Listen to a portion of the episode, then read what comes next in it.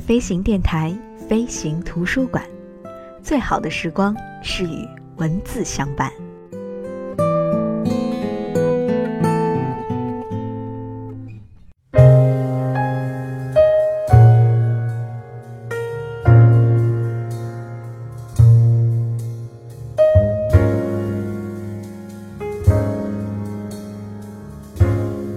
在这个寒风略显凛冽的冬夜里，让我们一起走进维也纳的咖啡馆，点一杯咖啡，读一读手边的文字，暖暖心。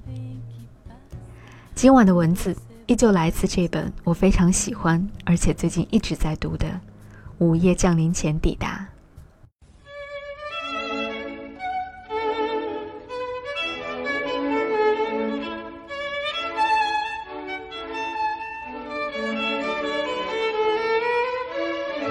在维也纳剩下的两天，我打算泡在咖啡馆里读书，然后在街上随意的散步。我先去了中央咖啡馆，这家著名的咖啡馆曾是列宁和托洛茨基密谋革命的地方。很遗憾，咖啡馆已经挤满了游客，人们在俄国革命的策源地合影留念，顺便吃上一顿昂贵的套餐。我进去喝了一杯咖啡，书根本没敢拿出来。因为等位者的目光都如秃鹰一样尖锐。咖啡馆新近做了装修，一切看上去熠熠发光，犹如一个垮掉的一代的孩子已经成长为优雅的中产阶级主妇。我又回到了上次避雨的那家名为斯班的咖啡馆。它建于1880年，或许正是昨日世界的入口。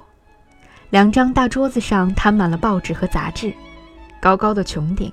美丽的枝形吊灯，墙壁上大理石雕刻的小天使，一切和昨日的世界中描述如出一辙。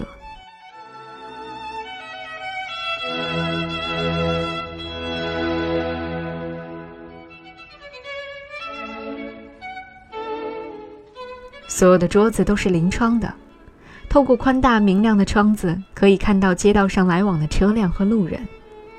咖啡馆里不吵。但可以听到杯盘相碰的声音，比完全安静更适合读书。我想，这也就是很多作家、艺术家喜欢在维也纳的咖啡馆工作的原因吧。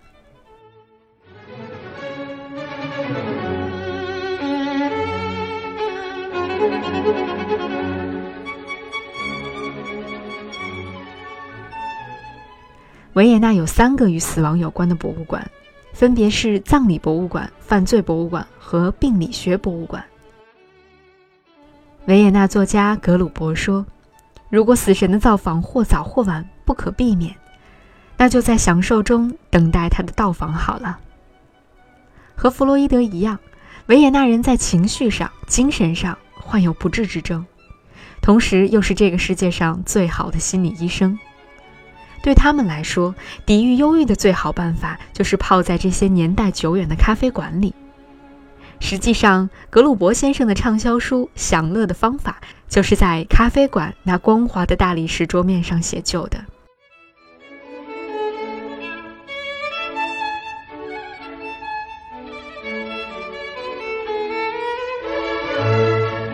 这是一个星期六的傍晚，咖啡馆里却不时进来一些独自进餐的人。这正是维也纳咖啡馆的好处，它不会给独自进餐的人以尴尬。不仅如此，巨大明亮的空间还给人一种眺望人世的温暖。看书之余，抬头看看身边的人，因为听不清他们说什么，反而更有一种观察者的乐趣。比如坐在门边的这个中年女人，她坐了好久，也没点任何东西。她戴着一副老花镜，翻阅着一摞又一摞的旧报纸。仿佛在寻找什么蛛丝马迹，不时他把其中的一页撕下来，旁若无人地塞进书包。不一会儿，书包已经塞得鼓鼓囊囊。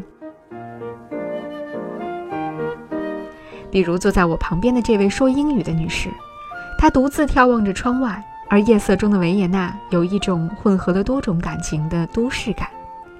我也顺着她的目光望出去。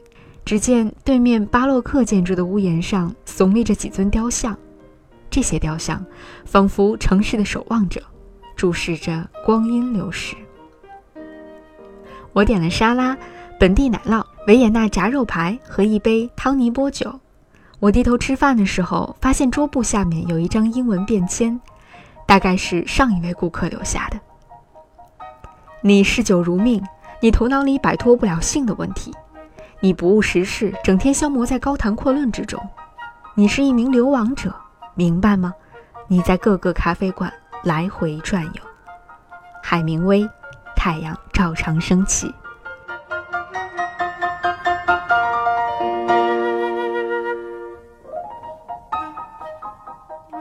我把它给了端酒上来的服务员，他看了一下，说：“很多美国人来这里，以前有部美国电影在这里拍的。”哦，哪部电影？好莱坞电影？搞不清楚。后来我查到，服务员所说的这部电影是《爱在黎明破晓前》（Before Sunrise）。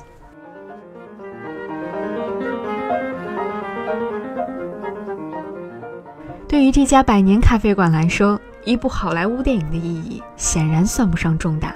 他根本不屑于把任何电影海报张贴出来，一切都尽量维持着1880年的原貌，因为那是哈布斯堡王朝最辉煌的时代。